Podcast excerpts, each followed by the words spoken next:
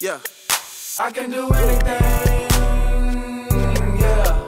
Hell no. Hell no. Hell no. Hell no. I can do anything. Yeah. Hell no, hell no, hell no, hell no. Hello, everybody, and welcome back to episode number 30. Wow. Sorry, that was like my like we're doing a lesson that I really don't care about, but I have to That's up my energy. no, but I actually do really care about this. Episode number 30, 30 weeks, 30 episodes. welcome back to the Common Sense Podcast. My name is Patrick. I got Antonia on the other line. She was going to she was going to wait 20 seconds before she said anything. So so we're back. Um before we get into the good news, I actually have a cup one thing that I want to get off my chest. Um look at her. She always pops up like, "You didn't tell me this." I just want to let people know that because I know you know, planning committees are already starting to form. It's March, and I know you're thinking about your graduations, your promotion ceremonies. You're thinking about your your songs that you're gonna select and sing. And I just want to remind you to hang up the world's greatest. Hang up. I believe I can fly. And I know you're asking me, Patrick, what, what, what, what, what do I do? What do I replace it with? And I have two words for you Kirk Franklin. No, sir. No, sir. I Yes, sir. am going to recommend the Kirk Franklin collection. You can head right over to iTunes and go to the Kirk Franklin Essentials to figure out what level your kindergartners are on. Are you on the beginning level with Smile? You look so much better when you smile. You know what I'm saying? Or are you more advanced? I, I just want to shut this Heaven? down. Like, Which are what are you gonna choose? Kirk Franklin has been the uh uh uh uh what do you call it? The vault of positive music from the black community. You know what I'm saying? He uh we you know we play his music in the clubs we do. and at the altar. You know what I'm saying? So you're reaching all parents, all families, right?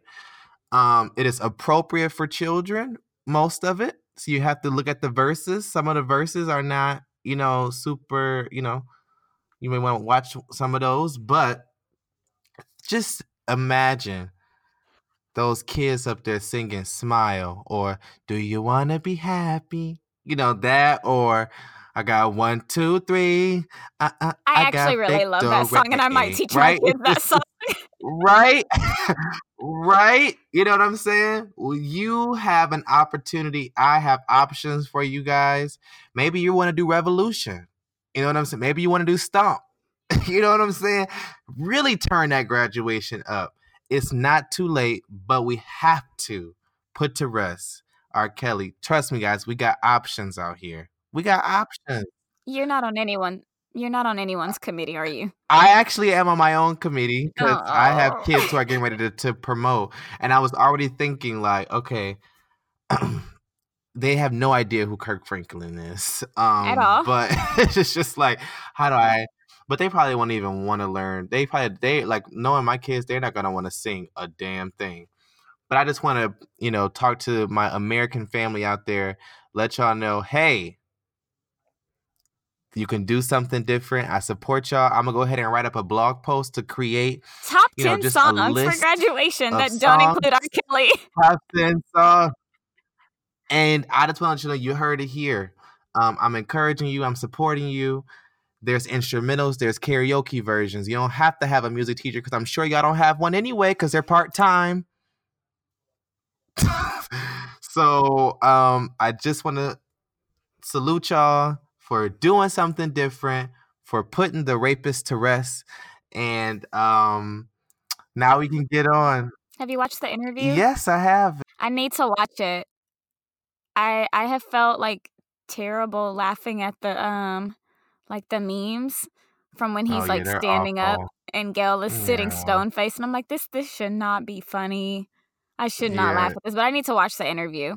Um this week I almost fell out in the hallway during like one of our bathroom breaks because my youngest one was like trying to sing along to uh, what is what's the song? The the flying song. Uh I believe I, Believe can, I Can Fly? yes. She was trying to Mhm. sing along to and I was like hold up. Where did you hear this song?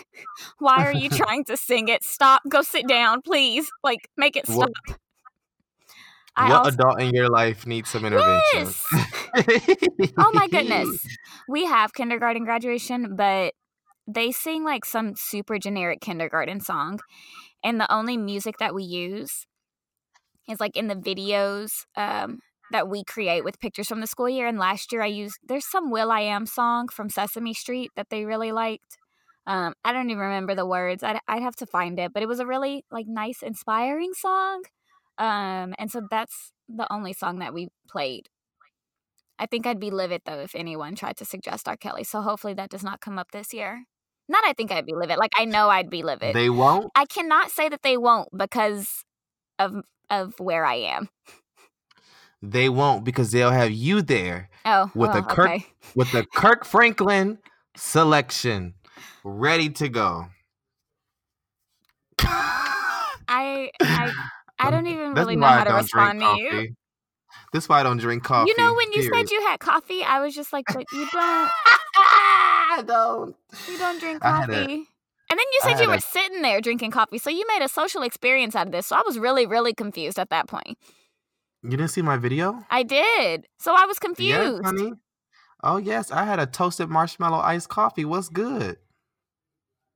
Iced coffee has more like- caffeine in it. I know it does. That's why I'm like, lately I've been going through some things that's really got me Oh down. Can you imagine? Doing the shoulder bounce. Can you imagine kindergartners singing that? I've been someone, somebody to help me come and turn my life around. Oh my god. Okay, welcome back, everybody. I'm ready to be serious now. Welcome back to the Common Sense Podcast, episode number 30. I'm Patrick. We have Antonia on the other side of the world, seven miles, 7,000 miles away. and I got school tomorrow. You don't. I do Um, not. It's glorious. Yeah, working Sundays is so bittersweet. I love it because the week flies by. When I tell you the week flies by because you work on Sundays, like it flies. Um, but you work on Sundays. So that's kind of the hardest part um for me. And then like I don't know. I feel like I was I went to the library today. Because I you love have a the Qatar card, right? Now you can check I out you can check out books. Maximum four books, okay? Only four? Maximum four books. Aw. Yeah, I was not happy. Um, I didn't inquire why because I didn't really want to, you Be know, engage in that. Nope, I sure didn't. I said I would take my four. I tried to like joke around, like, man, I need one more. He was like, nope, four. so I said, okay, that's Maybe they- totally. Maybe they have a teacher library card or something. and I asked about that. They said they sure didn't. Even Nope, okay. librarians can't. Even librarians can't take out more than uh four books. So I was just like, okay, you know, I'll take what I can get. I'll take my four books. It was a really hard selection. Um, but I have my four and I'm gonna go and I'm gonna figure out how I can make my kids read four books at a time. so I have 30 kids and I have four books in the classroom. That's my reality in 2019. Okay. And let me also explain that there has not been a single book in my classroom since the year has begun. I think I saw that on Twitter. That's rough. Not a single book. Um, and I don't count photocopies of books. I No, don't count textbooks. I mean like physical books in the classroom that kids can use. I don't count my library because I think it is T R A S H. So, um because it's mainly a leveled library. It's not like a real like library where kids can go and like check out books, like high interest books. You know what I'm saying? So, um, I got two books on football because they love football. But of course, I was very intentional. So one is on women, women in football, and then one is on um, South American football. I have one on Rey Mysterio and WWE because you know my kids love wrestling and I love wrestling as well. And then I bought one children's book in Arabic because I think that that is important for comprehension. Um, I don't want to continue to, you know, just get English, but I want them to know that, you know, yes, you are learning multiple languages. You should have a bilingual library in Yeah. the class. Yeah. Um, so that took me the longest to pick out because I was on my Google Translate trying to figure out, okay, what this what is this book mostly about? And then I was doing a lot of uh, comprehending using the pictures. Um, so like that was a a really bold, uh, really funny experience. Just like sitting there trying to figure out. I even asked one one. I was like, "Can you translate this for me? Like, like what's the title of this book?" Um, so I hope that is uh, really helpful for my kids, and I hope that they appreciate it. I'm to take a piece out of Cornelius uh, Cornelius's book. Uh, in one of the chapters, he talks about listening, and there's a sentence stem where he's he where he talks to the kids, and he's like, "I heard you, so I did this." And so I'm going to use that uh, this week and see how it goes. But these four books are the first books that we have had. It's March, and we're just getting started. I also want to go ahead and add. Wow, I'm really on ten. You I want are. to also. I also want to go ahead and add that we are near the end of the term. We have two weeks of final exams. Amen. Right? Amen. Two weeks of final exams. Well, Amen. Actually, taking two weeks to take tests kind of sucks, but I mean, you're close to the end of the term. So. Yeah, it's it's one test a day, uh, which I find really interesting. So one test a day, and then um, after that's done, we have one week of marking, What is aka grading. grading? Okay. Okay, that's what they say in the UK, marking. Um, and so kids won't come that week. And Don't know why we need a whole week to check exams, but whatever. And from there, we will have one week of spring break. So my March is practically grading, assessing, test taking, planning for term three, getting ready to get my butt on a plane to Thailand and Sri Lanka for the first week of April. Can you imagine if you had like a week to grade and look at what your kids knew in the US? Well, here's the, the thing. It's not like a school policy that kids are not allowed to come on that week, but most kids are are like the term is over. I'm not Why coming to school. Yeah, like why am I here? I'm not going. I'm staying home because I can. I, I can afford to stay home, right? I have the help at home to help. And so therefore I'm staying at home with, with my with my video games and my swimming pool and my Gucci flip-flops. You really feel some type of way about this Gucci that they have.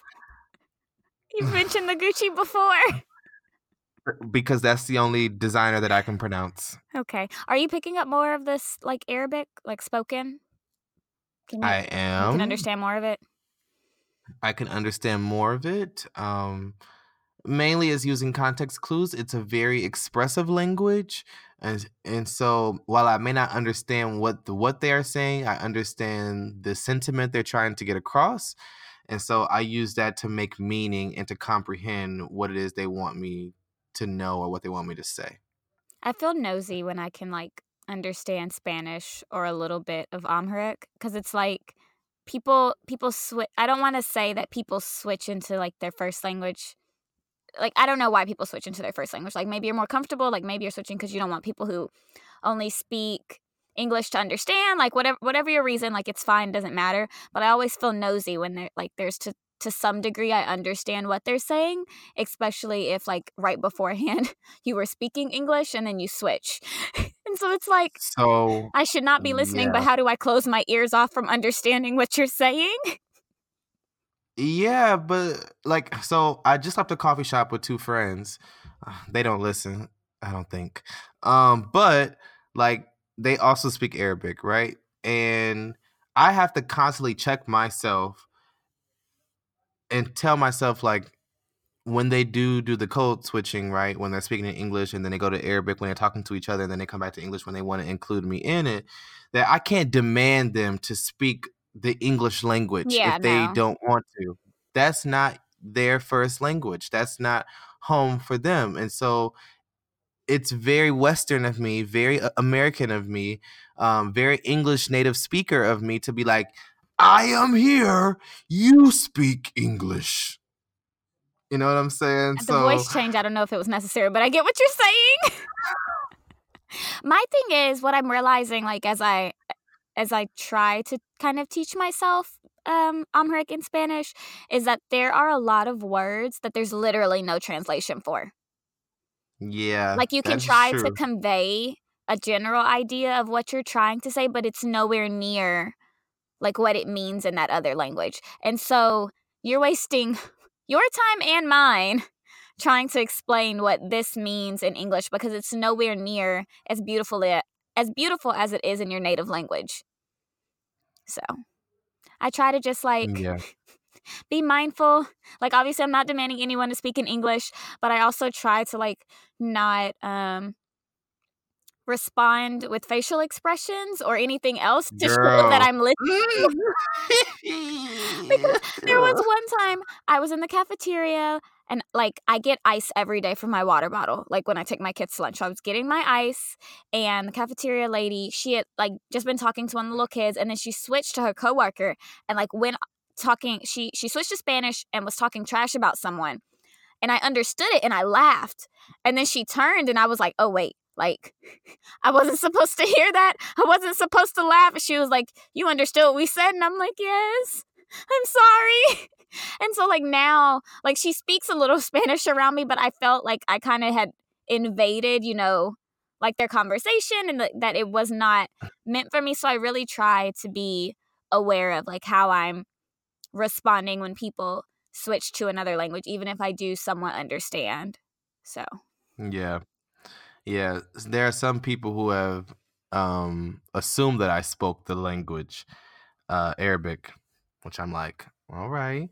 Um black people like, speak no, Arabic. I, I know, but sometimes I feel like I, I I look so American, so it's like ah, okay. hey, you know, with my Nike not to say that only uh, um only Americans wear Nikes, but I feel like I come across as like Stereotypical very American, American. yeah. Yeah, with my like ripped jeans, which nobody wears ripped jeans here, okay? It really makes me upset that I'm the only one with my knees out. Um, Aw. I Poor mean, they have ripped jeans, but but they have the they have the jeans underneath the rips, which really annoy me cuz like what's the point of ripped jeans? Maybe they don't want to show But extra skin. they don't, and that's okay. I that's okay. It just has taken some getting used to, but folks literally have, and especially in the library today, have looked down at my knees and said, "Why are they out? Why are they out?" Okay.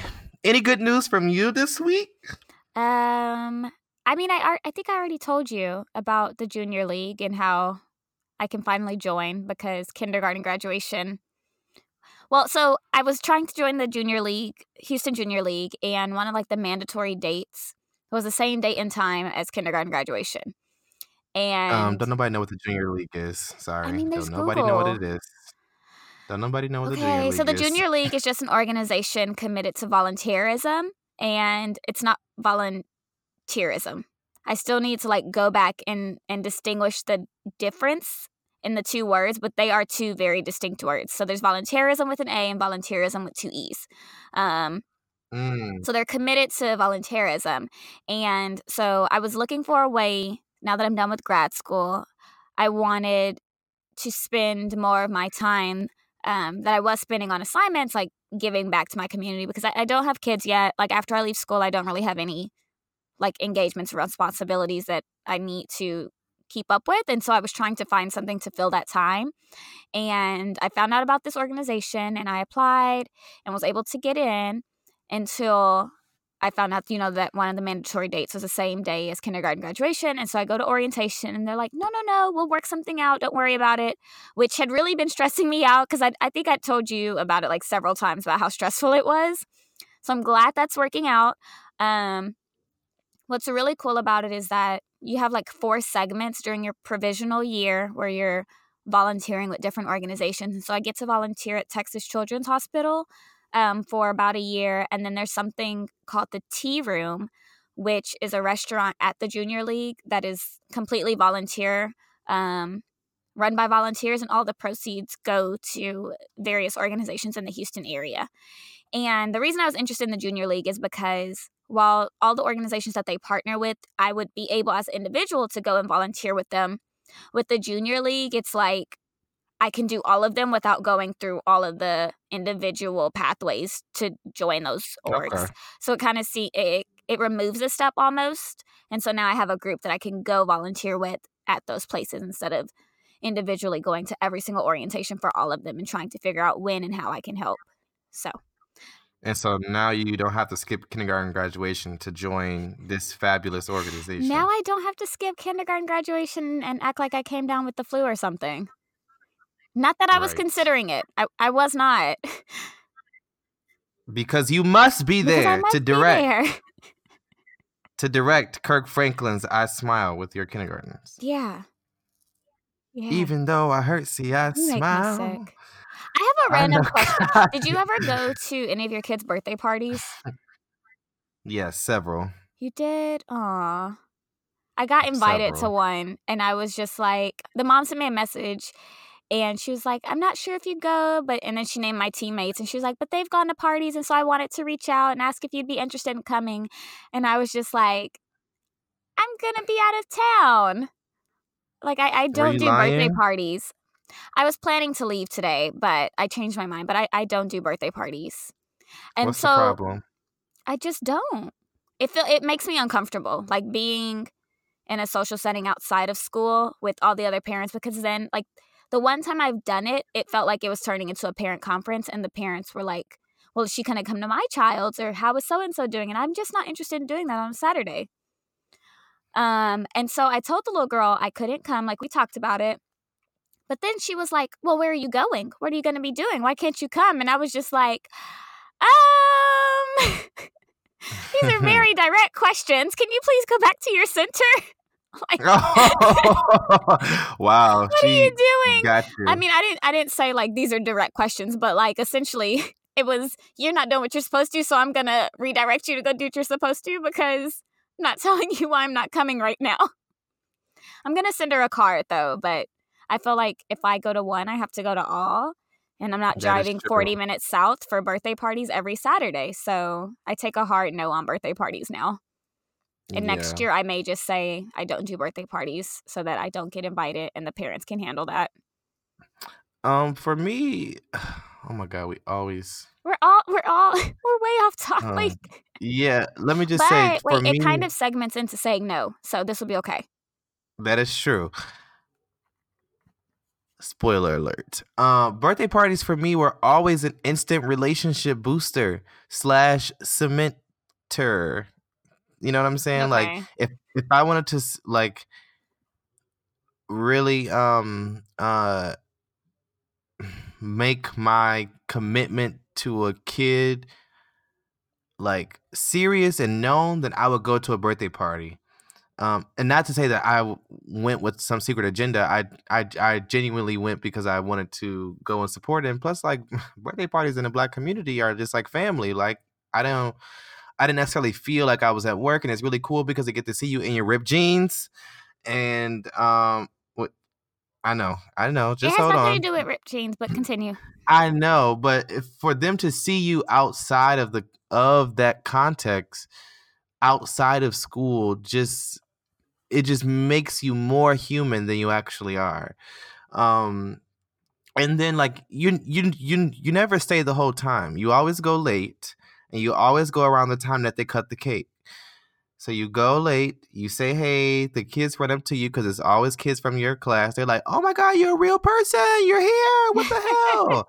and then you go you you sing happy birthday with them, you have a slice of cake, and then you go home. Now I always went with another teacher, primarily one who had them before or somebody who's gonna have them next year, so that when I wanted to leave, like or like when I wanted to be there, I wasn't there like standing off to the side, awkward. Like I went with somebody or had or That's a good idea. you know had had like a partner. Like that was really really helpful for me. Was you know going with my girl. Shout out to Griff, um, Griff over in in in DC. We went to birthday parties at the skating rink, and you know what I'm saying throughout DC, and so uh um but i've been to birthday parties i've been to thanksgiving um i've been to uh other promotion parties it's almost getting ready for eighth grade graduation parties oh my god um and so i definitely want to continue to be a part of like my kids life and you know birthday parties are just a small way to do that um, it kind of opens up the door for a continual like investment in them, but no pressure. If I didn't live so if I didn't live so far, I might, but I just the way I think of it, it's like, okay, I'm going to drive 30 minutes south. I'm going to have to stay for about 20, 30 minutes. Then I'm going to have to drive 30, 40 minutes back up north. And then that's that's like an hour, hour and a half that I and I hate spending time in the car. I'm just dead at that parent saying, uh, other other teachers are coming, so what the hell are you doing? No, but really. But they also those two teachers also live really close to the school. So, Mm, I mean, but I am very honest. Like last year, I had a I, I was just really close to all my kids last year. Last year, they would say, "Are you coming to X?" Da-da-da-da. Like I came to almost every other thing that the school had last year. And the times that I didn't come, I would tell them, "Well, you know, Miss Adams lives really far," and it like it was okay. So when I did show up, they're like, "Oh, she's here," and the parents were like, "We don't know how you manage like staying and coming when we know you live way over, you know, over here." And so instead of like just never coming and never saying like why?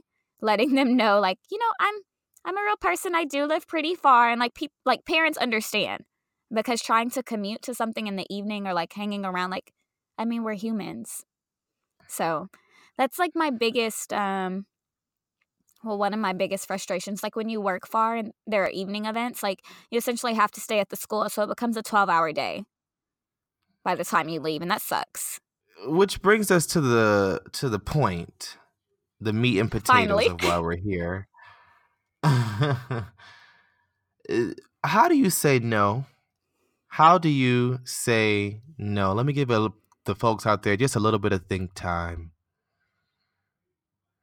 Because I know that many of you are in professions, many of you are teachers who listen, many of you are educators, but there are also some folks out there who are not in the education profession who work underneath i hate using that but work underneath who have a direct supervisor who asks you to do particular things and there are some things you're like oh yeah that's no problem and then there are some times when you want to say no but i think uh before you can even get to the actual art of saying no we got to think about what the hell are we saying no to in the first place. So, what are some things that you think? what do you think that? What are some things that you think that we should be saying no to um, in this line of work? I say no to things that don't directly impact my kids most of the time. Like if it's not going to positively impact like what's happening with my group of kids or like the kids on my like kids in general, if it's not going to serve them in any particular way. For example, So my my mentor, she she had this girl who they made them like ride the bus with the kids because kids were getting lost. Like the bus driver wasn't doing their job. So like in that way that's not part of my job description, but I don't think I'd say no to that because it's to the like safety and well-being of children. But like mm, if you were to ask me to like stay for tutoring in kindergarten, like I'm going to say no. Because a 5-year-old doesn't need tutoring. But I don't know how to say Mm. that. I think for me, I usually say no to things that are contradictory to my philosophy of education, which I think comes across as like really selfish.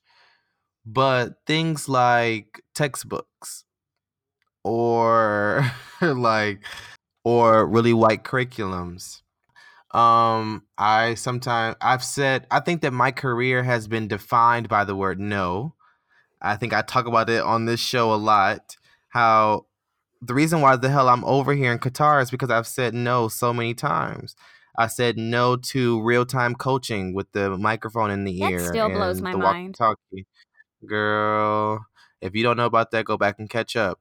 I said no to um my vice principal telling me that my opinion doesn't matter because I'm a first year teacher. I said no to that. I said uh, no to my last school who said that my voice um, and my uh, opinion didn't matter as it pertains to critiquing the system of education as it as it is. I said no to that. I think there are a lot of things that bother us.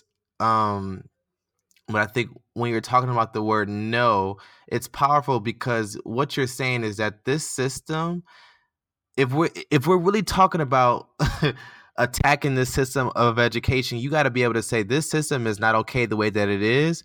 I'm not going to choose to participate in it. I'm going to do something different. And so I don't think it's about saying no, period.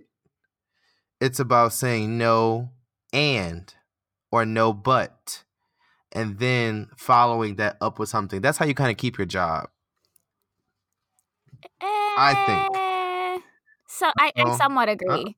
So like I'm learning and I was telling you earlier, I'm learning to say no without following up. Why? Because it's in some instances it's none of your business. Like if That's contextual. That's contextual. I guess if you are somewhere where you have a contract that has duty hours, it's easier for you to do this if you're somewhere where you have like stated hours in your contract. And so something I I learned from a mentor was that like yes show up to things that you can show up to that like that impact your kids and impact the school as a whole like on a positive level right like do what you can but you're not you should not be rearranging your whole life to be there for every school event that wasn't on the calendar at the beginning of the school year so my thinking is if you decided at the last moment, two weeks ahead of time, to host an event, and I have something that same night, no, I'm sorry, I cannot. I'm not rearranging my life outside of school to accommodate poor planning. I refuse to do that. Mm. Um, last year I did it and it stressed me out. This year it's a no, and I will say, like, no. And it's okay. And you know, like, nothing has happened because people realize that you do have a life outside of work. Um, I also realize the power of using the word appointment um, because people don't expect you to reschedule appointments. And if you have to be out, you have to be out. So, no, I'm sorry. This is me explaining it, right? Which I'm trying not to do so often, but no, I'm sorry. I have an appointment. I'm not going to reschedule my appointment for a math night. I'm just not. Um, Not math night. I like it's it's already hard enough as a teacher to find appointments after school hours. And the audacity to suggest that I need to rearrange things is just it's not going to happen. So I've gotten really good at I don't know if everyone like calls it the same thing, but you know, showing your face. You stay long enough so people can say you were there and then you dip. Um, I see some of my kids and then I'm out. Just because like I live far and I have things that happen in the evening now. I, I just can't. I also I say no to things that are not worth my time. So I know in some districts they will pay you to write curriculum and it's like $20, $25 an hour to write curriculum. That's not worth my time.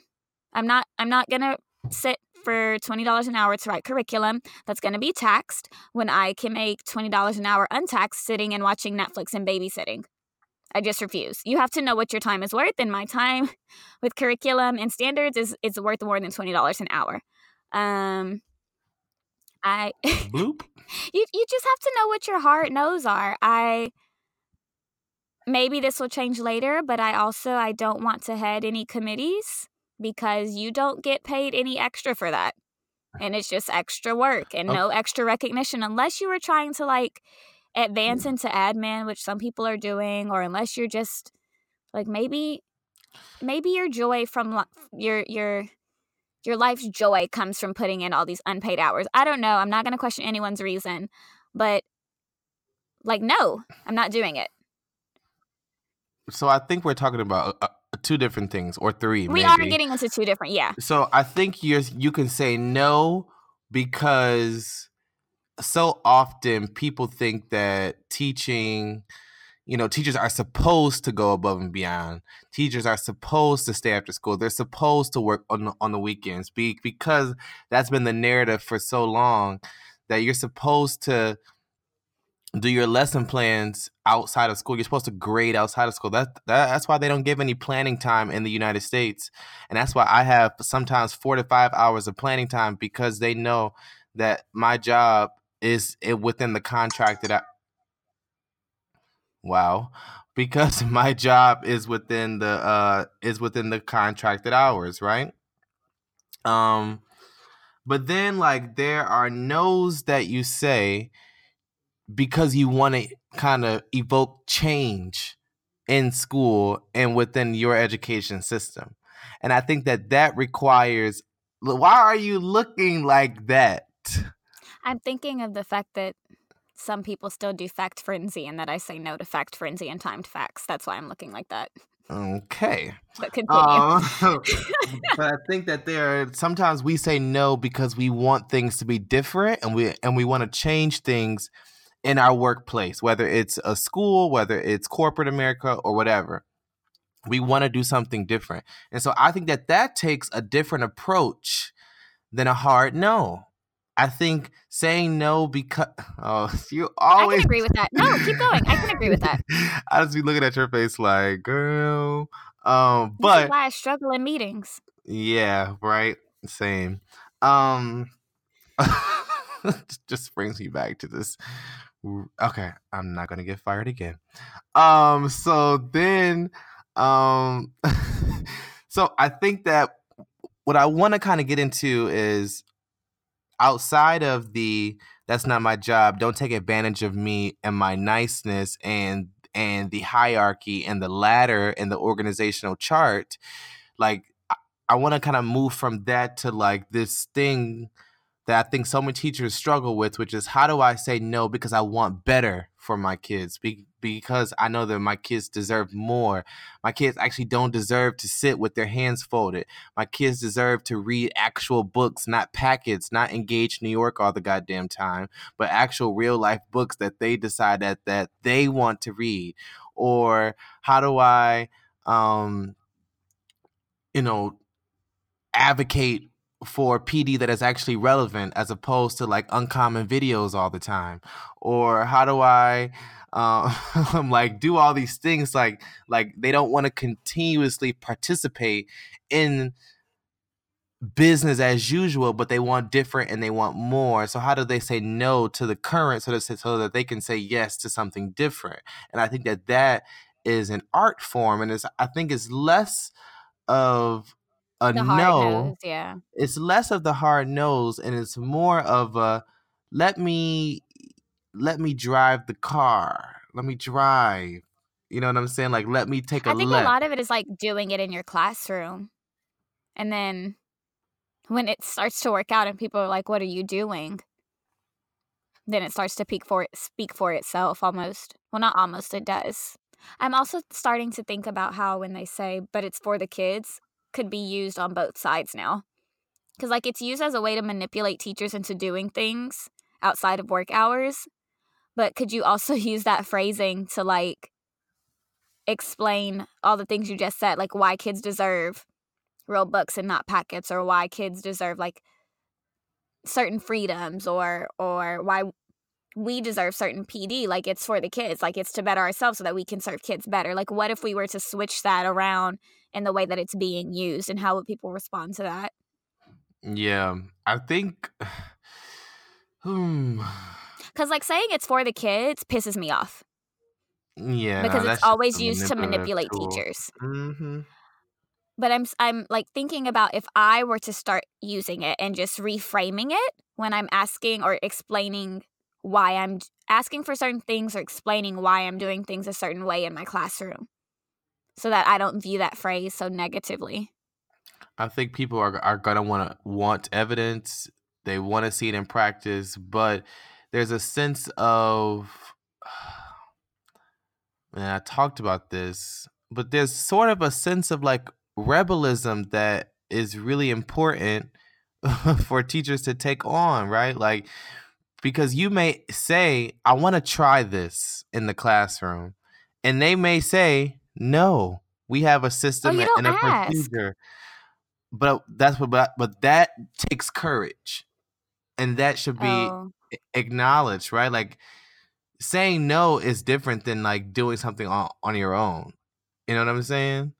yeah. Because because it's a it's a politics game as well. If you if you really think about it. Which they don't tell you or teach you in undergrad. No, it's all a game. It's all a game, and I've been losing. That's why I'm out here. I've been Yikes. losing. I'm not good at. I'm not good at the politics game at all. Um, oh Jesus. Um, because I always wonder, like, well, maybe like before you start breaking the rules and before you start asking to do things different, shouldn't you build a relationship with the administration? But like, should that even matter? Should you have to build these political slash fake relationships in order to like make change in your schools like how do you say no persuasively how do you um like try to do something different how do you be innovative like without coming across as somebody who just wants to do whatever the hell that they want to do I don't know if that it always comes across like that. So like last year I did a lot of stuff Mm. without asking permission. mm-hmm. we we had a whole episode on this already We did. I I didn't ask permission and like it sounds bad, but like if you're afraid, don't ask This is this is what I go by. Like if you're afraid, don't ask permission, play dumb, and if they're mad, just say, "Oh, I didn't know." And it's working, so I'm going to keep doing it anyway. that's what you say i that's what you say i didn't know Yeah. Nobody told me. okay. And then and then it's one of those can you come model and then they never come model, so Oh, that's her trick right there. Please write that down. Say it again so that they know. no. Like you you you what did I just say? I don't even remember. Like you if you do Come what model. you yeah, come model and send it in an email so there's a paper trail. Oh my god. Well, I asked for assistance and here we are, seventh week in the last nine weeks. And no one ever came in and modeled. period. Because they love saying we we taught you how to do this or you provided training. Um, according to this email, no, you didn't. Next. Thank you. Next. Um okay, we've been in the studio for a while. And that's the scary way out. I'm sorry, that's the scary way out. My way is the scary way out. And it, it Yeah. works really well with I have friends that are like pushovers and afraid to like do anything that's not the rule. But if you're trying something that there has not been a rule set about, like do it. and if we're talking about true liberation, true true freedom, true like getting our education system together, it's going to take some rule breaking because so much of the rules that have been set, you know, have been detrimental to the kids or to the most marginalized kids in our country. You know what I'm saying? So it's going to take some rule breaking. It's going to but see see rule breaking as innovation, not as like for the sake of rule breaking. yeah, yeah. But I think that that also takes prioritizing, you know, figuring out what do I want to break or what do I want to change? What's important to me at this moment? Um because you may not be able to do all things at one time. Yeah. Um, you may not be able to change all things at, at at one time, but if you can change something and it goes well, then you can use that capital to then do something else. You know what I'm saying? Quick example, and then I'll be done. Kalas. Um, You'll be done what? Kalas, finished in Arabic. Oh, Um, oh, okay. Okay. I was like, is he off, saying please. class in an accent? Mm-mm. Dust my shoulder off. Thank you. I think what's most important is that we prioritize and we figure out what we need to do to turn this ship around because I ultimately believe that teachers will play a major role in school change. It won't be the superintendent, it won't be the principals and vice principals. it's going to be the teachers and the students. Those are the folks that are going to create the schools that we want to see. And it all starts with identifying those problems locally and developing those solutions locally and then publicizing that joint creating that capital so that you can create bigger solutions as we go um but it's going to start from the ground up it's going to be grass uh, grassroots hashtag organic grass fed real talk No. Uh, Stop. okay all right but i know that we can do it guys so any other things you want to say before we wrap it up I think you you summed it up really well.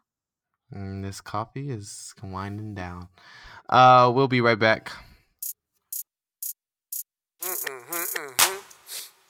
Yeah. And we're back. Yes if you have questions, you can send them to us at commonsensepod at gmail.com or through our website at commonsensepod.com. And I'm pretty sure you have a question for us, right? that sounded like a cheerio commercial It was so adorable. Yes. That was really cute. Build a bear. Uh, this first question comes from an anonymous person. They say, My teacher salary is low, child. How do you live the life that you want on your teacher's salary?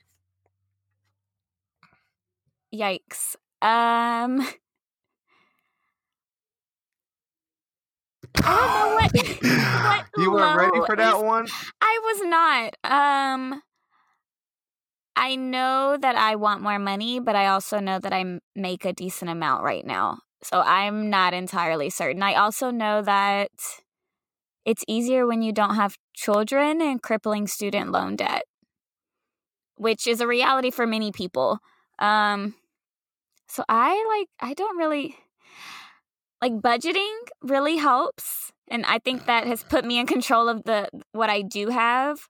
Um, and I, I yeah, and I also live and I'm using quotes. I live off of what I made my first year teaching. Um so I make not significantly more now, but I, I do make enough to notice a difference. But I save that money and don't really touch it. Because if I lived off of this amount of money my first year teaching and prices have not drastically changed where I am, then it's still fine to live off of that amount of money. Um, so budgeting, I set a budget when I grocery shop. I set a budget for gas. Um, and I put money into savings immediately when my check comes in. And if it's that bad, you should probably look for a position that pays a little more. I don't know. What about you? Yeah, well, low is very subjective, right? right. Yeah. So- Lois. Yeah. but I remember living in DC and feeling very insecure about the amount of money that I made because I was around so many IT professionals and communication professionals and like, you know, politician folks, which they weren't making as much as I was. But um like I just remember not being able to afford the lifestyle that I felt like I deserved and so therefore I kind of switched my expectations where I was like, I don't mind living in Maryland. I don't mind living in Maryland. I, I don't mind uh living in the hood. That's okay. That's fine. I don't mind these black plates. You know what I'm saying? Like it was just like things like that where I just kind of just started to switch my mindset. Um and I'm not really a good example. I think Anthony is a master at budgeting and doing what you have to do. I am not. I am learning this at the moment. Um, I think it depends on when you get paid. I just talked about recently on one of my Sunday fun days just how much I enjoy being paid monthly as I as opposed to biweekly. Fix your damn face. I would never agree to teach anywhere where I got paid monthly. I appreciate it because I'm able to pay my bills off at the moment and then I can really see how much money I have left to play. But you could do This that is- with being paid. No, you couldn't. Okay. No. So I I not- moved bill due dates based on my checks. And so like I have certain things that come out the beginning of the month and I have certain things that come out after the 15th because I have the money there because if everything is due at the beginning of the month, then I don't have any money until the 15th, which I did not like. Um and so I kind of moved some dates around to offer more flexibility, which you can a lot of businesses will let you do that if you like have the history to show that you pay consistently.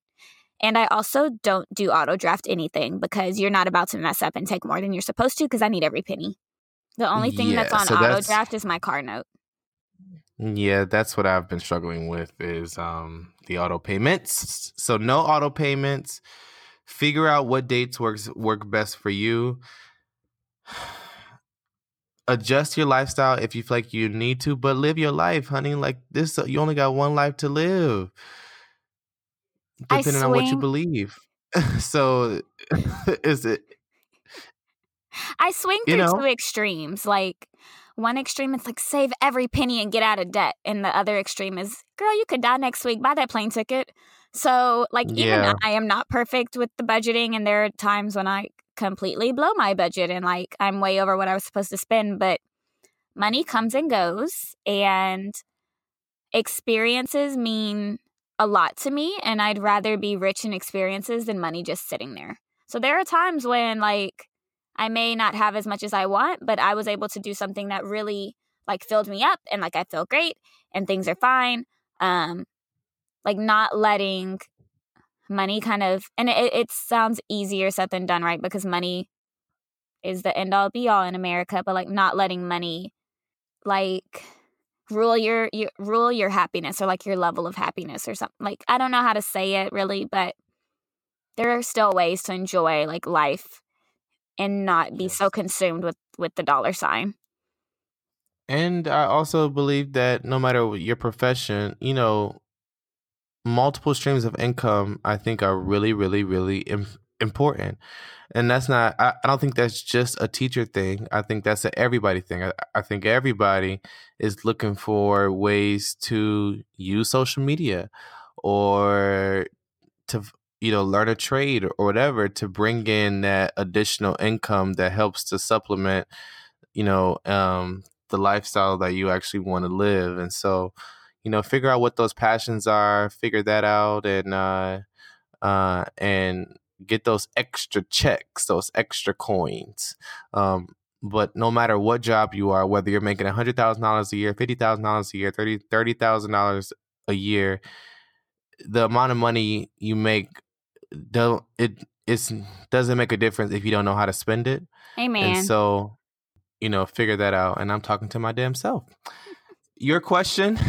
um, so this question came in response to something that I posted on Instagram this week. So I'll read the quote that I posted and then I'll read the question. So this is the quote.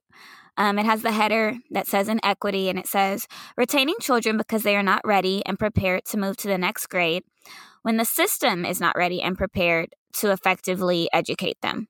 So, like, it's kind of offering a definition of inequity. And someone said, um, Sorry for my long rant. My only issue with this is when students get to high school or even middle school and they read at the fourth and fifth grade level. I've had these students. I mean, I have some now. These students often don't qualify for SPED services because they can't identify a need.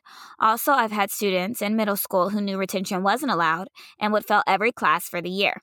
This is with all of the tiered interventions, parent meetings, loss of privileges, mentors, incentives, just nothing worked. They'd be required to attend summer school and fail that too. Next thing, they're in the ninth grade. They either still had the same lagging skills and or never progressed past the fifth grade reading level. The difference is that they now have to earn credits to graduate. I would just love for there to be a realistic so- solution. What will work? I know every child is different, and I've experienced a variety and still have a few who are severely below in reading. I know you bar- both work with elementary level, but what is this like in other states? So, like, what do you Mm. think about retention? Essentially, Well, it's huge here in Qatar. Um, from what I've been hearing, is that if a child fails, you know that is reported to the Ministry of Education, what? and yes, What's the equivalent here?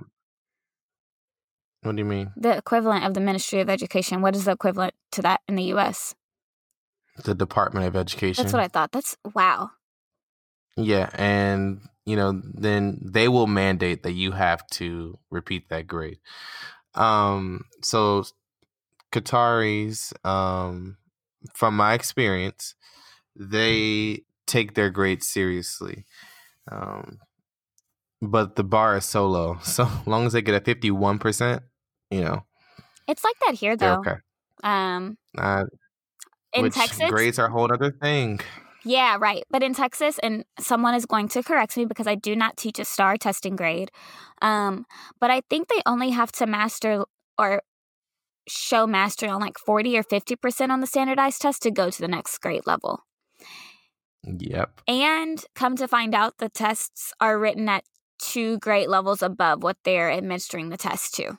So you're saying all these kids are Mm. behind, but you have fourth graders reading a test that's written at a sixth grade level. So no, they're not going to show mastery on that. I have not seen an example where retention has drastically changed a child's life. Um, my brother was retained in the first grade. I don't think that that made a huge difference because that teacher was not there for like he had a sub for most of the year so it just didn't really really help. Um seeing people talk about retention and it has such a negative stigma um i just don't necessarily think that the way in which we look at the way in which we have school organized at this moment i don't think that retention is an answer. So then you know well what is the solution then? I have a reasonable one and then i have a bold one but i'll let you go ahead and talk about your opinion first So I have two things I want to say. So the first thing, um, I so I talked to Britt, Britt Hawthorne. If you follow her on Instagram, I talked to her quite a bit um, previously about retention, and she was saying how in Illinois, like at one point, it was outruled, like you can't retain a child, and I don't know if that's still in place. Um, but they found out like that the amount of kids that were getting retained, a high percentage of them were not graduating high school, and so Yeah. like you're just you're feeding into that right? And so like what happens to a child that is retained doesn't matriculate through high school? Like what what opportunities are available for them beyond that? Um and what what are we setting children up to do? In kindergarten kindergarten's not required in texas but there are parents who retain children because they want to um, have them bigger for football and I guess it's just because football is so huge down here. I think that's crazy that you would keep a child in kindergarten solely based on a sport because you want them to be bigger in hopes that they'll get a college scholarship later on. I've had that happen. When I taught i'm gonna pretend i didn't hear that. yeah, that when I taught first grade in HISD, there is a sight word test. Um, I don't even remember how many words it is. It's administered at three different times during the school year. If you don't pass the sight word test, you automatically have to go to to summer school, no matter what kind of grades you got throughout the school year. No matter like if they look at you holistically, like if you don't pass the sight word test, you're going to summer school. If you don't come to summer school, you're repeating first grade based off of a list of sight words, um, which I think is ridiculous. Um, I I'm not a fan of retention at all. I don't see the value in a child sitting in a classroom another year going over the same types of things because you like you're wasting your ch- that child's time and your time. Um, they could be like then too you have to you think about the social aspect right so now this child is the oldest child if they're at the same school where they were at last year now you have kids across the hall who know this child was with them last year and is no longer with them um, and i've had experiences where I've had a child that was retained and we're walking and the classroom doors to the grade level that that child should be in are open and you know their peers from last year peek out and they're laughing because oh they're still in X grade and like what does that what message does that send to a child about like how they where they belong and their place in this school and what their peers think of them um, over something that they had no control over right? Um, and then too, i think like in, as they get older then you get into these huge age gaps depending on when a child started school like if you started at five versus if you started at six and if you got retained mm-hmm. and like how old are you going to be when you graduate and it's just mm. a lot goes on and I, I i'm not a fan of retention at all like there are other things we can do to get a child caught up which i hate to say because these grade level expectations are ridiculous um Yep. But there are other ways to help a child. So so let's talk about it because I, I have two things. One is this is a great time to talk about and push folks to research Montessori education because uh, uh I think being in a classroom that is multi aged, that is multi grade, provides the opportunity for intervention that is more seamless as opposed to a one size fit all model. You know what I'm saying? My thing was just like abolish grades. You know what I'm saying? Like like we are strictly on wow. I just thought about that.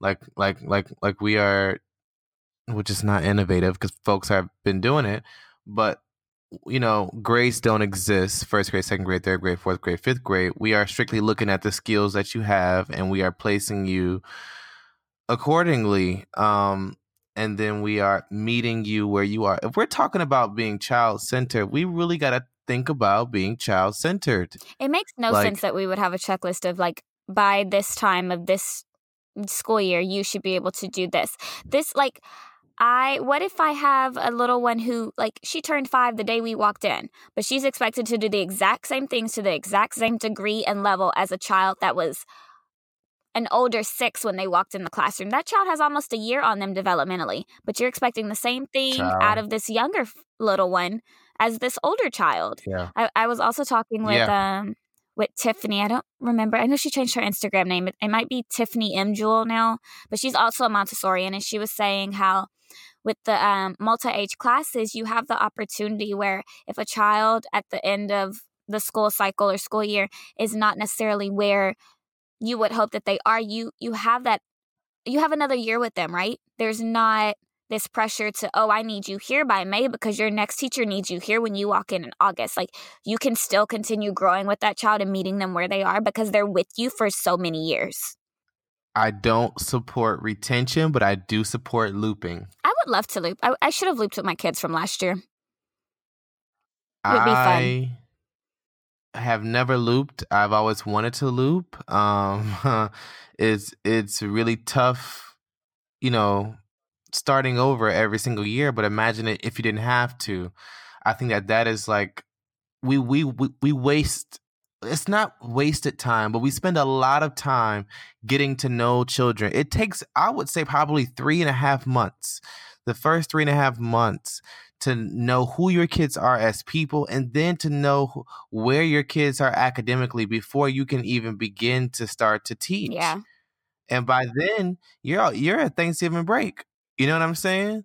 And then you're rushing to fit something in by December to make sure that that they learn something, and then comes January, and now January they're coming back off Christmas break, they don't know nothing, so now you got to reset those expectations, and you really can't start teaching teaching until I would say end of January, early February. Hey, Black History. That's how it feels in kindergarten. You know kindergarten is just like no. over and over. How do we do this? How do we do this? There's no time. There's no time for um for that. That's why I loved um I love the model that I came from at at a previous school which was teaching two grades. Um That's interesting. I taught I taught 5th well at the time I taught uh 5th grade and 6th grade and you know, I would have them for sixth grade the next year, and then the other grades would kind of move on, right? So I would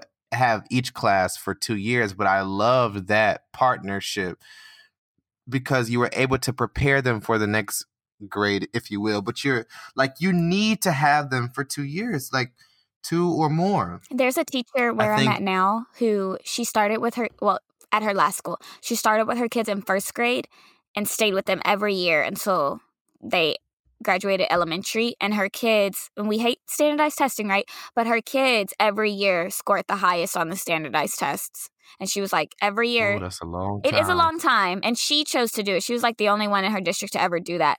But I guess she like just formed such great connections. But she was saying how she didn't have to spend that time every single year going over like expectations and getting to know you things and and the things that like the beginning of the year that just consume you, teaching teaching the systems for the classroom and expectations and the rules and and all all these things that we spend so much time like her kids came in knowing it because we had you last year or we had you the year before. Like they came in ready to learn and that connection was there. And I, I think too, for the youngest children that we have who just literally came from preschool and daycare where turnover matters a lot for young children because of the consistency, it's a lot for them to manage changing teachers. Especially the schools that have first graders departmentalized like the stress that it causes children. Like I have some of my kids from last year are in departmentalized classes now, and just the stress of having two teachers and wondering, like trying to understand why you're no longer in this teacher's classroom. And what do you mean next year I'm going to have three teachers instead of two teachers? And it just, it's a lot for children. It's a it's a ton, and I think retaining them in the in the same grade when we know how much moving on to the next grade, how big of a deal that is to them. I don't. I think that that does more harm than good. I think that what we have to do is redesign the school, as you said in that quote, to meet the students that we have.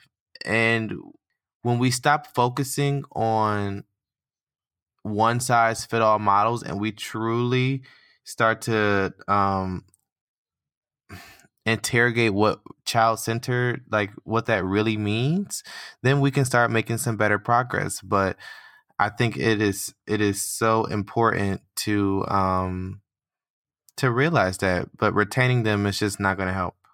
It's not and with that being said, thank you so much for sending in your questions. Continue sending them in to uh, www.commonsensepod.com or to our email at commonsensepod at gmail.com. Or you can do what you've been doing, which is sliding in Antonia's DMs. do we have our quote? Well, what is our quote this week? Um, I think because I mentioned Britt and Tiffany, it has to be a Montessori quote. Um, so M- Maria Montessori says, Our care of the child should be governed not by the desire to make him learn things, but by the endeavor always to keep burning within him that light which is called intelligence. Mm. Mm. Mm. It's good. Sorry, that's, that's really good. That's really good. It's, it's not about the checklist that we as adults have created, um, but it's really about invoking the lifelong learner that we all we want our kids to be lifelong learners. But it's like, you know, it's just like turning on that light in them that creates that desire that they want to go out there and learn for themselves outside of school. It's more than it's more than just what we want, but it's about truly making school and education about the children that are in front of us. And it's harder than it looks because we're fighting against so many systems. But wow. Mm. I think the the part where it says, but by the endeavor always to keep burning within him that light which is called intelligence. So often because of the requirements and expectations of schools and the, the districts that we're in, like I feel like teachers are shutting off those lights, right? Like kids are coming in and asking, why are we doing this? What's the point of this? It doesn't even matter because things are not relevant to them and it doesn't interest and engage them. But if we can somehow find ways to, you know, keep that light burning because like children are natural researchers like from the from the time they come out like they're discovering literally discovering the world around them and it is our job to to keep that joy and learning there right it's there it's innate they want to learn and discover and explore but don't be the one that shuts that light out by by saying yes to things you should be saying no to Mm. Preach, girl. And on that note, guys, thank you for listening this week. We've enjoyed it. I lo- I really love this episode. Yeah, this was a lot of fun. I blame the coffee. Shout out to You the should coffee. drink coffee more often. Uh, probably won't. I'm Send going a, on a Patrick no Starbucks gift sugar. cards. Oh, well, not Starbucks. No, no. Even though I love the Starbucks here, it's so much better than the U.S. I feel like the U.S. is so basic as it. The Starbucks compares. is trash here. I get so sad when I get Starbucks gift cards, honestly. Like? No, the Again? Starbucks here is uh, so good. Um, but yeah, guys, this this has been great. Number 30. Number thirty. People really listen to our Wild. That blows my mind. Sorry. And so, with that, guys, we'll see you next time. Peace out. You look so much better when you smile. Bye. Thank you so much for listening to the Common Sense Podcast. Subscribe at our website at www.commonsensepod.com and receive the episode a day early. You can also subscribe to the Common Sense Podcast on iTunes and SoundCloud. We love seeing your reviews um, and reading them, and it helps spread the message to other educators each time a review is posted. Yes, and we'll see you next time.